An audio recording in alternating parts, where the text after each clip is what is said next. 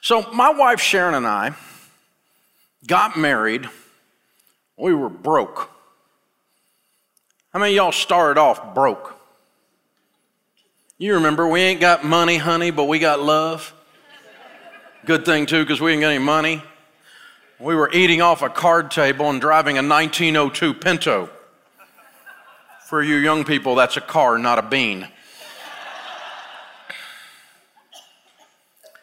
And before we got married, we never talked about church stuff or Jesus stuff. Apparently, our pre marriage counseling was lacking because there wasn't any.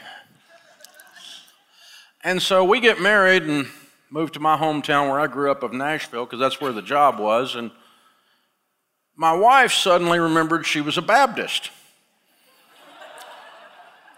Apparently, doctrinally speaking, once you're a Baptist, you're always a Baptist or something. I don't know how that works exactly, but she decided we're going to church.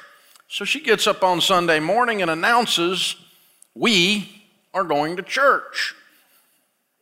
This is the first I'd ever heard of this concept. To which I said, We aren't doing anything. It's Sunday. I will be here drinking beer and watching football. This is what we do on Sunday. And of course, she gets mad and hurt. Her husband is whatever he is. And, and we're in Nashville, y'all. I mean, that's the buckle of the Bible Belt. I mean, there's more Baptists than people in Nashville. And so she gets in the car and goes down and finds a little Baptist church and goes to church and, you know, goes up to the altar and has the elders of the little Baptist church pray for her heathen husband. And the next Sunday, this repeats itself, and the next Sunday, it repeats itself. And several months this goes along, and some Sundays she'd get mad and stay home and make both of us miserable for several hours. And mess up the football and everything. And then I got into this multi level thing. Was in it for about a week or something, I don't know. And you know those things. I, I made all my friends mad. You know those things, right? Make, you make all your friends mad, right? So I got in that thing, and one of my beer drinking buddies got in, got me into it. There's a lot of beer in this story, and um, he and I were so dumb that we would go to happy hour before we make sales calls and couldn't figure out why we couldn't close a sale. This is how dumb these two rednecks were. And so a couple of redneck hillbillies got no sense at all, right? And, and so we go to one of their uh, pep rallies, one of their rah rah sessions in Birmingham, Alabama at the Alabama Theater. Now, in my mind, I thought there were 10,000 people there. I actually just used the venue the other day, the Alabama Theater. It holds 800, so I don't know what happened. I think it's like going back to your elementary school and it shrinks. You know how that works? And so um, we were back in the balcony up at the top, two little redneck guys. And we had written down five things that if we could do these five things, if we could learn these five things, we would be able to get rich doing this multi level thing. We get the yacht, the big house, the vacation, you know, whatever your dream is, right? Living the dream. And the main guy that was supposed to speak was the biggest earner. You know, he's earning like $400,000 a minute or whatever it was. And, you know, they've got the big check. You know how they do that stuff and all that stuff. Show you how rich they are and how, how successful they are and all that. And you want to be like them. And we wanted to be like him. And, and so he's the last guy on at the end of the day. We've been all day long in this pep rally. We're, you know, just completely emotionally wrung out. And he goes, he already had credibility with us. I mean, we're up in the balcony. He's on the stage with the big check. We wanted to be him already. You know what I'm saying? Say yes. And, and so he, he, he, then he gets up and he does his talk, and it was like he had our five things we wanted to know as the outline for his talk. To say that he owned us at the end of the talk would be an understatement, right? And then he says, and there's one more thing. And we said, no, there's not. We got our five. He goes, if you don't know God, if you don't meet this man named Jesus, you're going to struggle in business. And I got that German Shepherd thing. Say, what? Really? He said, Yeah, because Jesus teaches you to value people, and if you see people as a transaction instead of a relationship, you will always struggle in business. Oh, okay. Guess that stuff Sharon's talking about on Sunday, maybe I need to, okay. So me and my buddy are like, All right, God, do it. right? So we go back to the Hampton Inn or whatever it was, and in the nightstand is a Gideon's Bible, right? We get that thing out. King James, Shakespeare and Jesus. No chance these two rednecks are figuring this out. No chance. But I did go home and told my wife, I said, we're going to church. And we went out and visited some churches where people were bored with God. Have y'all ever seen those churches? Yeah, looked like people looked like they were weaned on a pickle. And, um, you know, I just, nasty, eh, right? And then we went in one, and it's the first time I'd ever been in a church where somebody, well, I hadn't been in many churches at all, but it's the first time I was ever around anybody that somebody raised their hand, and this woman in the choir raising her hand, like she, I said, well, she's got the answer. Y'all call on her. I mean, it's like, and then some other people started doing that, and they started swaying. Now, we're on the back row for a quick escape if we need to. You know how you do that? Like when you're visiting, right? You can get in and out, and nobody, don't have to talk to real people or anything. And um, I told Sharon, I said, if they get snakes out, we're out of here.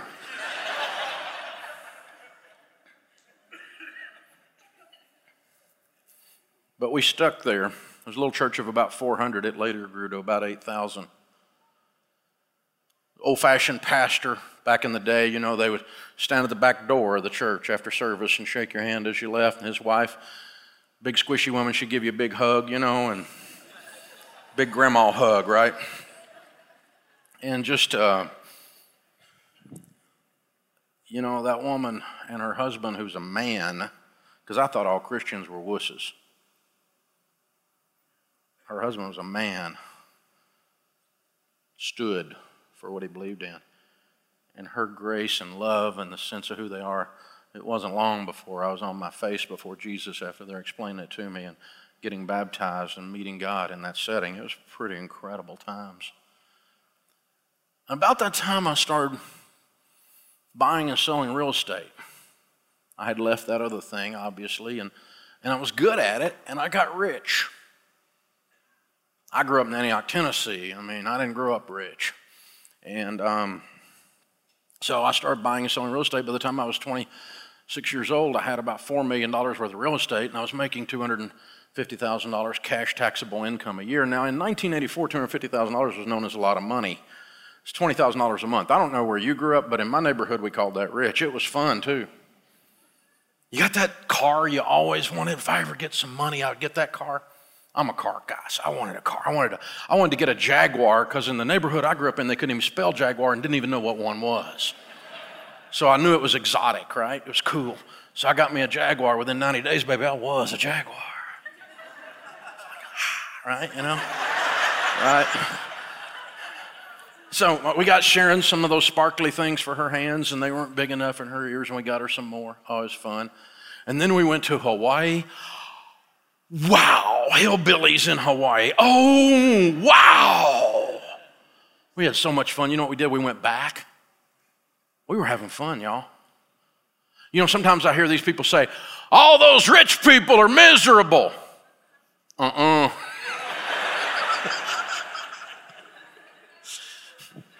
Now, I'm not here to tell you money will make you rich. I'm not that theologically or philosophically shallow. Money will not make you happy. It will make you rich. Money will not make you happy. I'm not here to tell you money will make you happier. Money makes you somebody. I'll tell you what money will do money will make you more of what you are. If you're mean and you get money, Lord help those people around you. You'll be a bully on steroids, won't you? You're compassionate and loving and you get money the generosity will just pour out of who you are. You can't stop it because of your heart and who you are. You're crazy and you get money? Ooh, cray cray. I'm serious. And you get some money, the, the crazy in your family expands. Have you ever, you know what I'm talking about? And everybody's got crazy in their family, don't they? If you don't think you've got crazy in your family, it's you.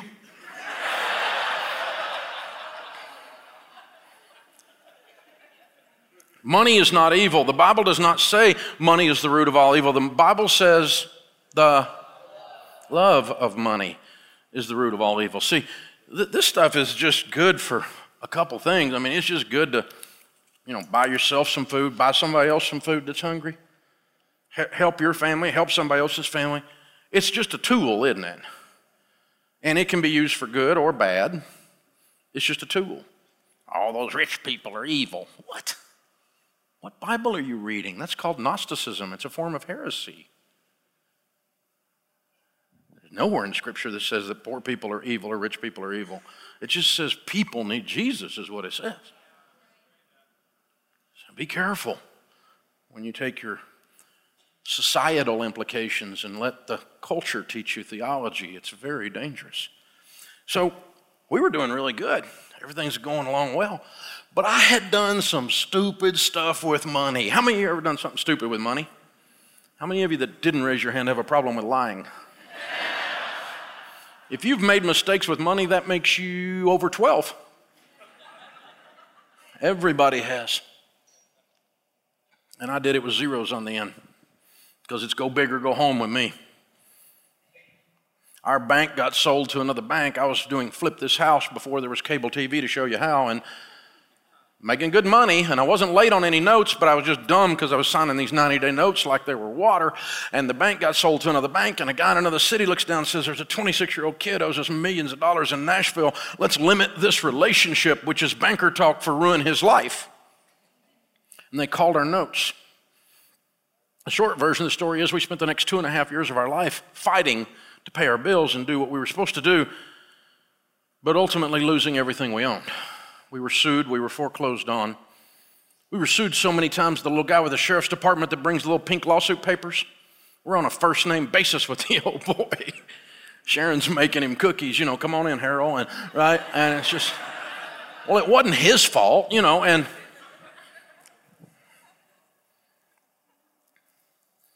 So finally, with a brand new baby and a toddler and a marriage hanging on by a thread, we were bankrupt.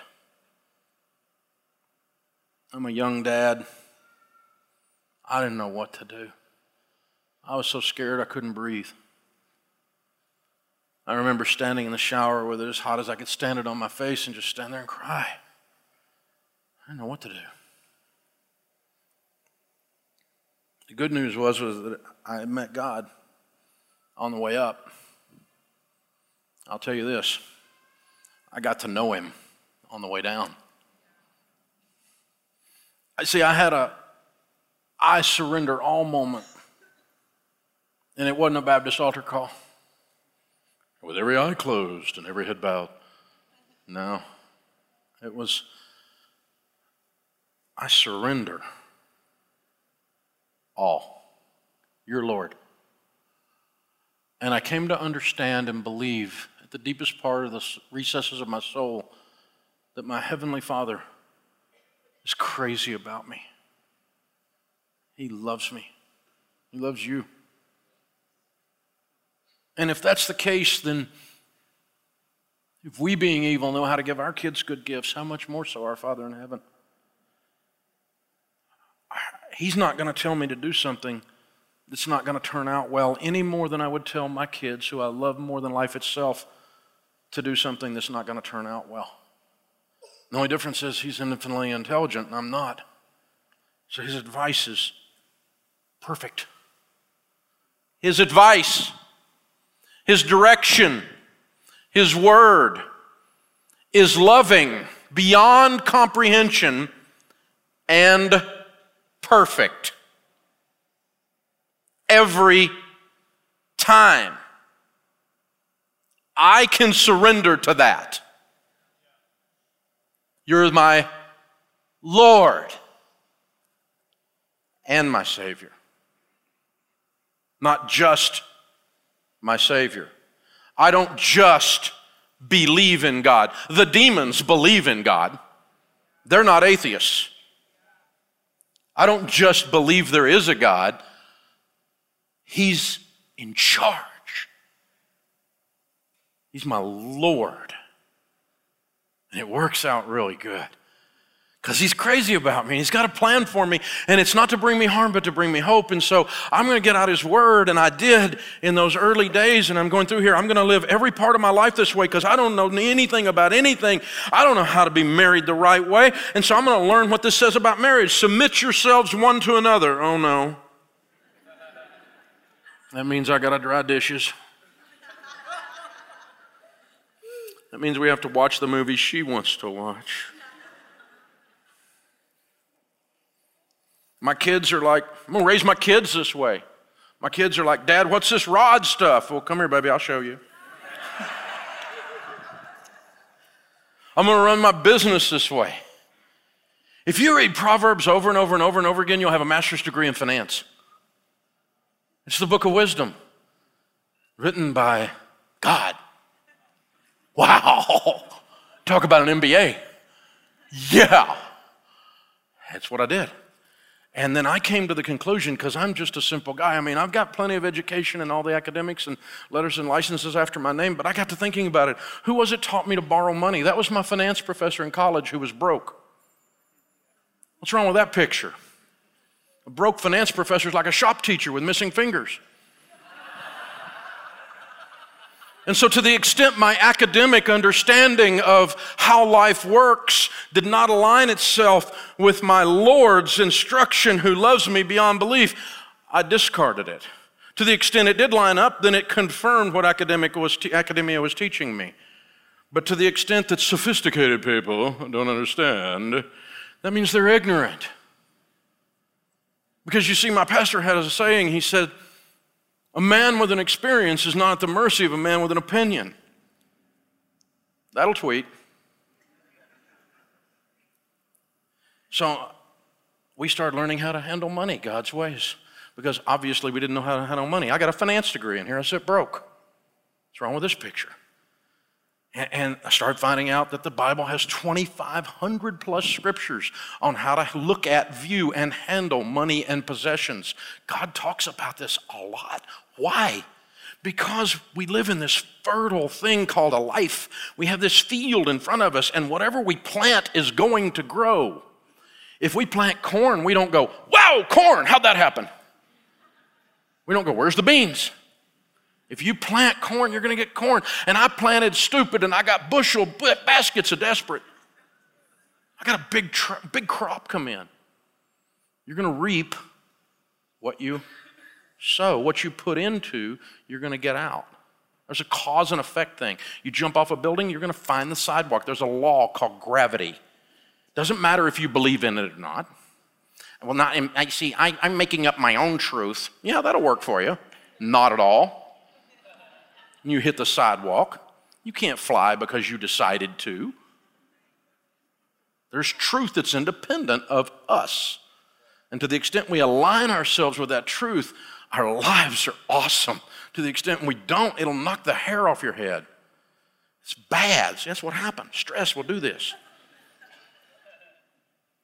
So we hit bottom and we started climbing our way out, started teaching people how to handle money. Went on a little radio show on this broke radio station, and now we're on 596 radio stations. It's bizarre. Millions of books sold. The Financial Peace University class, I start teaching it as a Sunday school at my church with a bad suit and an overhead projector. And, and pretty soon, we, people are wanting it. We're trying to put it out. We put it out on VHS tapes. Y'all remember those? And then we put it out on DVDs. And then we put it out on these MP3s. And then we put it out on the whatevers. And it doesn't matter. It was just God's ways of handling things. And it was working because when, you know, when God's ways of doing things intersect a portion of your life, it changes the trajectory of your life, doesn't it? Say yes. And so now 50,000 churches have taught over 5 million people Financial Peace University, the class. It's, it blows my mind that God decided to take my stupidity and then my submission to Him and chose to use it. I just stand back going, wow. There were a lot of lemons, but He made a lot of lemonade. It's amazing. And then I get to meet someone like the young man up here a second ago, and he gets his life changed. And we never met before today because of something that was written on a piece of paper, typed out. And, and, and it was God's ways of doing things that came to him. He gave Dave Ramsey credit, but you and I both know it didn't work because Dave Ramsey did it, because Dave Ramsey's a fool. But not to the extent Dave Ramsey aligns with what Scripture says. And then I'm suddenly wise. Isn't that interesting? So there's five things that if you do these five things with money, They work 100% of the time because they're the truth. I didn't invent them, I stole them all straight from the Bible. And if you do these five things over and over and over again perfectly, which no one can do, but to the extent you engage intentionally in these five things over the next 15 to 17 years, you will build a level of wealth 100% of the time. Now, I don't know the level of wealth you will build because I don't know what your income will be and I don't know what tragedy will befall you. But regardless of the income you produce and the number of tragedies that befall you, regardless of that, you will build a level, a level of wealth. Some of you more than others based on income and lack of tragedy, right? Or income's lower and lots of tragedy. But you can still, even in spite of all, I can't predict car wrecks and cancer, right? And I don't know how much you'll work while you're at work and how that'll turn into money, which is a scriptural thing. The diligent prosper. It's all in there. See, it's all in. It's woven all in there. And, and, so, but but if you'll do these five things, I'll just I'll just I can't. I don't have time to do all 2,500 today. But we're going to do five basic ones, and if you do these five, it'll rock your world. The first one is live on a budget, a plan, a written plan. Jesus said, "Don't build a tower without first counting the cost, lest you get halfway up and you're unable to finish." And all who see you begin to mock you and say, This man began to build and was unable to finish. See, that was me. My only plan was buy everything in sight, regardless of how much debt I went into. Have no plan at all. And so there we sat broke, and Sharon and I about killed each other, y'all. Number one cause of divorce in North America today money fights and money problems. And we're at the bottom, and I'm scared, and she's scared her. She would have left, but she didn't have a car.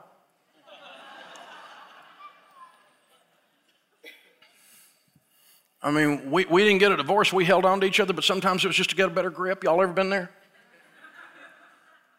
She's from the hills of East Tennessee. Frying pan throwing there's an Olympic event.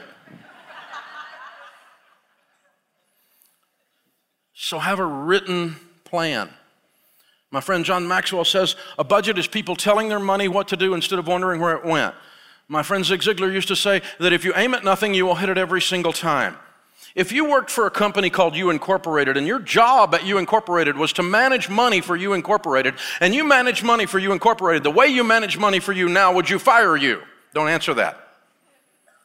But if the answer is yes, please don't pray and ask God to send you money because He will answer your prayer. He will say no. It's in the Bible. It's in the Bible. Because what your loving Heavenly Father knows is that if He gives you something that you think is a blessing, but you do not have the infrastructure, the skeletal structure in your character and in your knowledge base and your competency to carry the thing that you think is a blessing, it will become a curse. How many of you have ever seen people get money that didn't need money and it ruined their life? It's a curse. Your Heavenly Father knows this. I'm a loving Father. I, my son is a grown man, a wonderful young man. When he was 14, though, he said, Dad, when I turn 16, I'm going to get a new Corvette. To which his loving father said, No. I have seen you drive, my son. You are incompetent. A new Corvette goes from zero to 60 in an eye blink. It has a fiberglass body. You'll kill someone or yourself or both. No, you will be getting an old Chevette with a tired gerbil under the hood. But my son, when you are faithful with the little things, when you take care of that car, you keep the oil changed. You keep it clean. You don't run it up through a field somewhere. When you're faithful with the little things, then you will be given more to manage. You ever heard that scripture?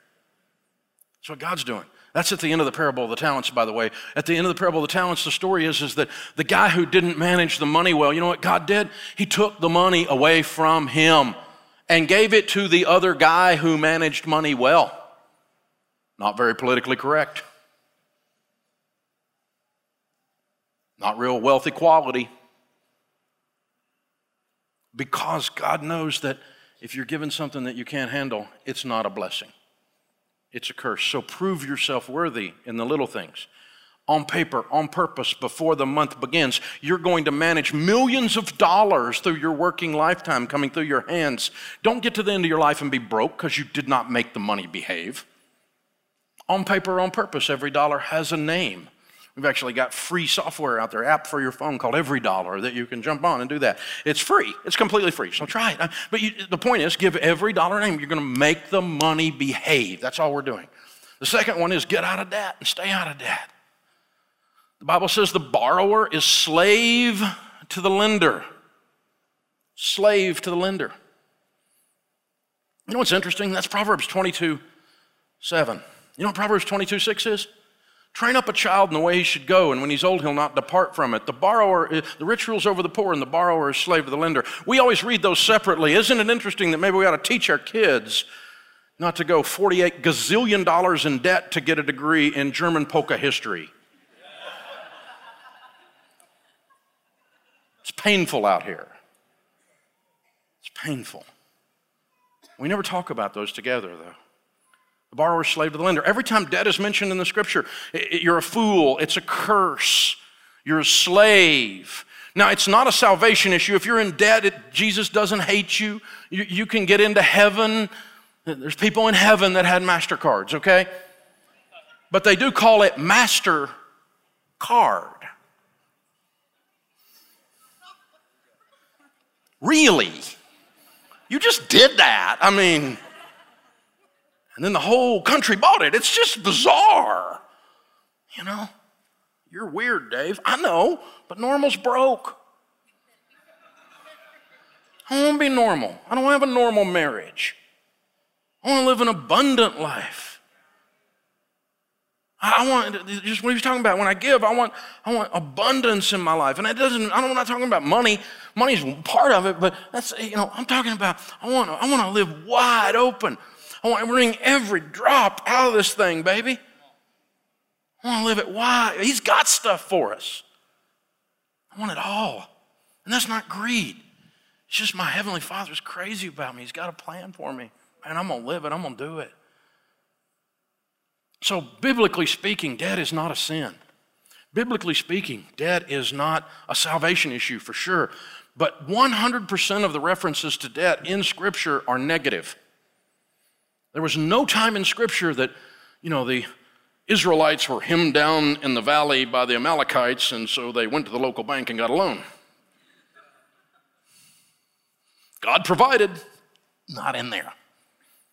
God never provided for his people using debt. Not one single mention of debt in Scripture, and it's in there hundreds of times, except negatively. And yet, all these sophisticated people, I quit. I quit. I don't borrow money. You know what you got if you don't have any payments? Money. If you're working. Because most people are like a rat in a wheel. All the money comes in, all the money goes out, only the names are changed to protect the innocent. Straight through. I don't want to live like that. Life's too short. So we made a decision. We don't borrow money. We got out the credit cards and had a plastic surgery party. We had a plastectomy. You don't have any credit cards? Nope. That's my wallet. Got green presidents' faces.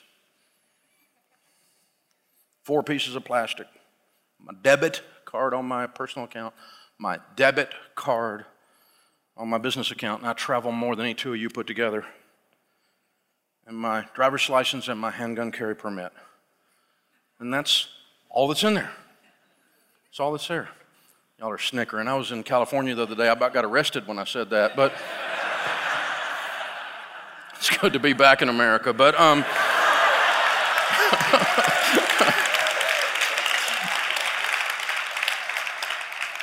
but, but I mean, Here's the thing about debt. God, you know, you know what the average car payment in America is? $502 a month. $502 a month over 84 months. If you take $500 a month and put it in a decent growth stock mutual fund from age 30 to age 70, you'll have $5.6 million. Hope you like the car. People call me on my radio show. They're like, Dave, I can't fund my kid's college fund. I said, How much do you owe on your car? I was calling about college. what do you owe on your car? $27,000. What do you make? $32,000. Were you smoking crack with the finance manager? Who made this loan? This is not a subprime loan, this is a subterranean loan. This is nuts. And this is what's going on out here in the world, isn't it?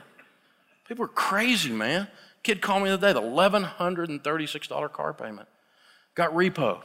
He goes, Should I go get it back? And I went, No, just let him have it.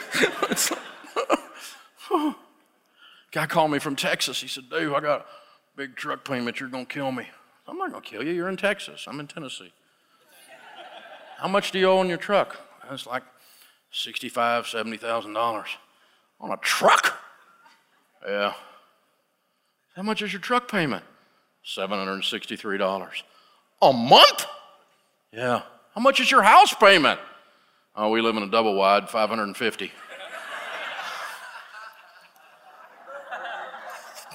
Dude, if your truck payment's bigger than your house payment, you might be a redneck. Seriously. Wow. Unbelievable. The third one doesn't feel financial, but it is, and that's foster high quality relationships. And I really should say with high quality people because do not be deceived. Evil company corrupts good habits. Did you know you become who you hang around with? You know that about your kids, right? Now, I'm not suggesting you're snobbish and you never talk to people different than you. I talk to people different than me all the time. That's how I learn stuff. But, but my crew, I'm talking about, the people that influence the way you walk, the way you talk, the way you dress, what movies you watch, and what books you read. Who is that? Because you're going to be like them. You know that about your kids, raising kids. So, you know, we noticed when we were raising our kids that if our kids were running around with a kid that was misbehaving, they'd start having a mouth on them just like that kid. Y'all ever had that happen? And so, you know, little Johnny down the street smoking weed, you don't let your kid run around with little Johnny unless you want a little weed head in your house, right? Because that's what's going to happen. Oh, he's ministering. No. My daughters, when they were my daughters, when they were dating, we didn't do missionary dating, okay? It's like, you, Daddy, all the boys in the youth group are scared of you. Good. Keeps away two things you don't want, darling jerks and wimps, right? And so you pull up in front of our house and honk your horn, you better be delivering a pizza, right? So be coming inside, talk to the old man. Yeah, it changes the whole process. Y'all see what I'm talking about? We know you become who you hang around with. I was in New York the other day. You know those people all got an accent?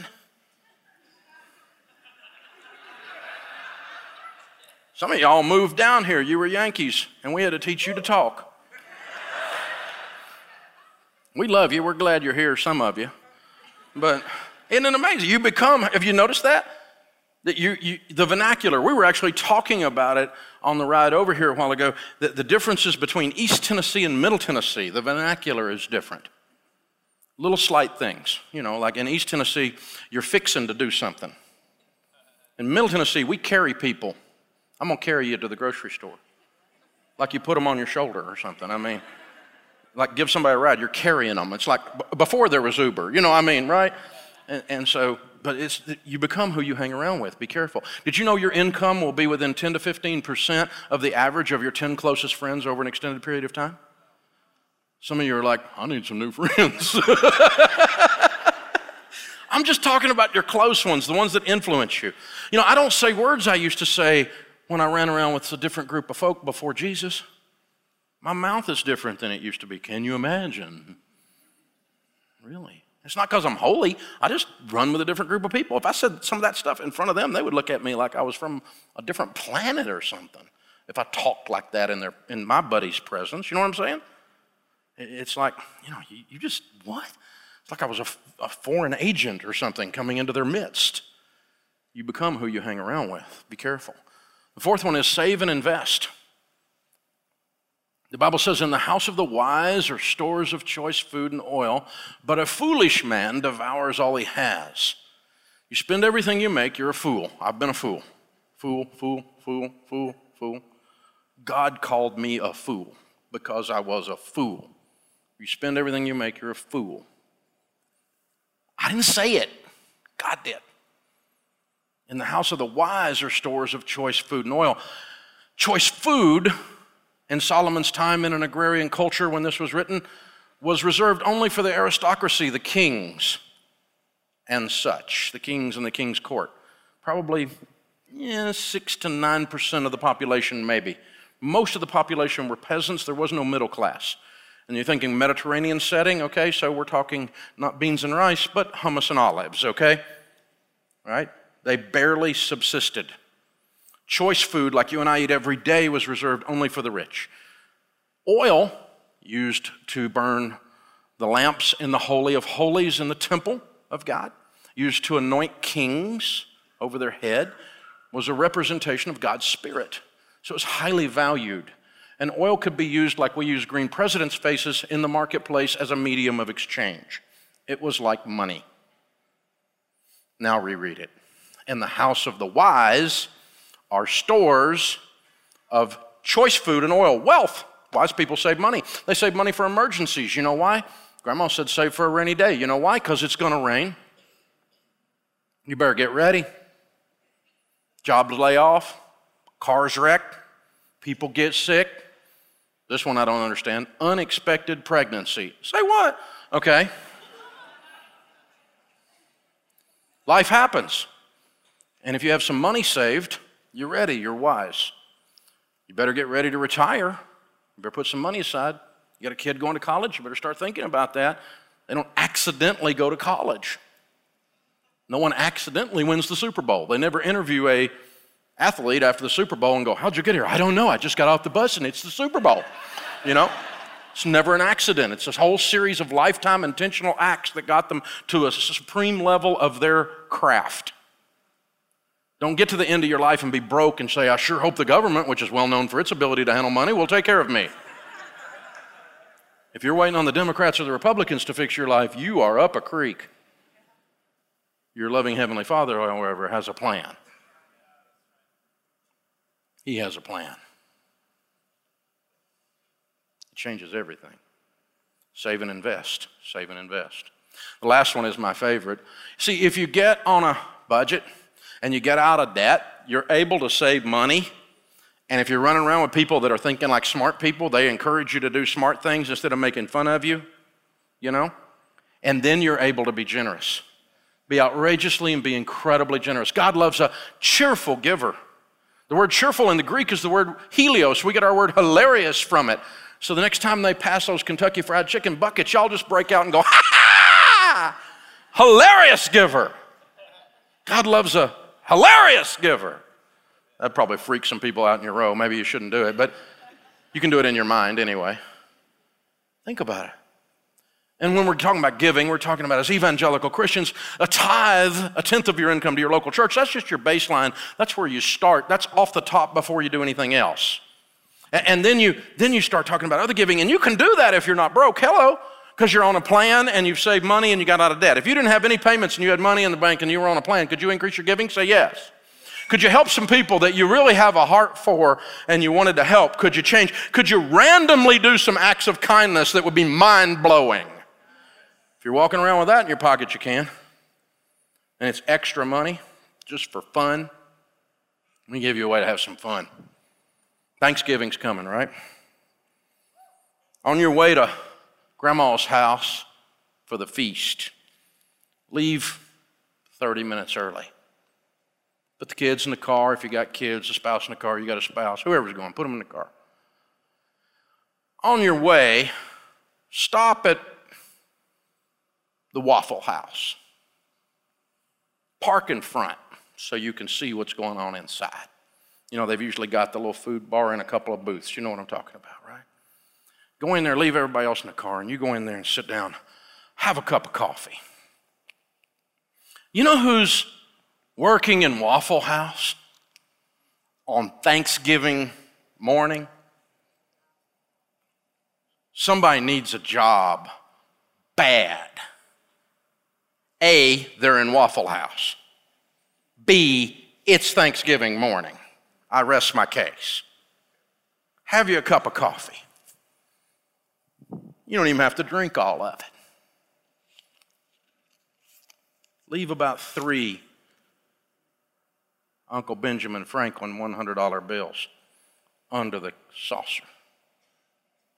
Shimmy out, jump in the car. Hey, kids, watch this. Train up a child in the way he should go, and when he's old, he'll not depart from it. Show them.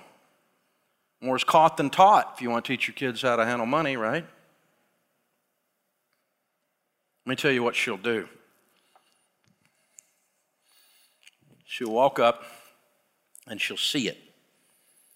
And she pulls it up, and you will get to see grace. If you've never physically seen grace, you get to see it. Here's what it looks like she lifts it up and thinks to herself, This must not be for me, I'm not worthy. Is that grace? And you know she's thinking that because when she picks them up, she'll look this way and she'll look this way to see if it was a mistake. And then she starts to realize that this is the providence, the sovereignty of God that has landed right there in her station this day. And as she does that, the eyes will start to fill up. And she'll look up, it'll go right over her heart. But money's evil and rich people are evil. Maybe not. And when she puts it over her heart, the next thing she's going to do have you ever seen a human do a Snoopy dance? Boom! Because that lady might be a single mom. 52% of them live below the poverty level. And that might buy not Thanksgiving dinner, but dinner. Might be wrong. I might be over stereotyping. But I'll challenge you this find me something else you can do with $300 that's more fun. Nothing. I mean, you can go have a really nice dinner, white tablecloth. They'll bring you some of the best food on the planet for a couple at that kind of rate, won't they? It's gone by the next morning. You do that, you just made an investment into eternity where moth and rust cannot destroy. Have you heard these scriptures? When you put all this together, it works together in a beautiful symphony, a beautiful orchestra movement in your life. And it changes everything. When I was going broke, I can't sing a lick. That's why I'm in, on the front row over here so the people behind in front of me aren't abused. And, um, but I sadly was sitting out there and people were sitting in front of me when I was going broke, but I didn't care whether I made a joyful noise or not, because I stood in the middle of that praise and worship with my hands raised in full surrender, and God just bathed over me and began to change my life. And the Holy Spirit began to heal what was broken and what was not there, He was placing that I could learn to be a daddy and now I'm Papa Dave. Yeah. My oldest grandson. Grandkids are awesome. If I'd have known how great grandkids are going to be, I'd have been nicer to their parents. That front door closes, and that oldest one, who's four, hey! Hey, Papa Dave! World stops. That's what happens when you pray, Abba Father, Daddy God, my Heavenly Father who's crazy about me. I come boldly before your throne with my petitions because that's what you told me to do. You know what he does? He turns off the TV, puts down the book, and he leans forward. He inclines his ear to you and gives you the ability and the strength to change your life. Because when his love and his principles intersect your life, they change the trajectory of your life and your whole family tree. The children's children changed. It's in there, it's all in there.